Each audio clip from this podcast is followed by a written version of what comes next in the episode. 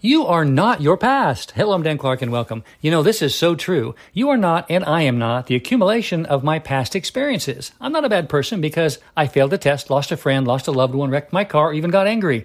You and I are human beings. We can think for ourselves. We can choose our friends. We can choose to smile and we can choose to not be judgmental.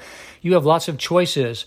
My energy on the inside of me is what I need to choose. Now, I can't always be happy, but what I'm saying is, is that you are not who you think you are when things don't go well for you. You can choose to not let your past affect you by owning it, but not letting it define you. Being kind to yourself and being kind to others is a choice. I want to know what you do when you feel overwhelmed. What are some of the better choices that you can make? I love you. I'm Dan Clark.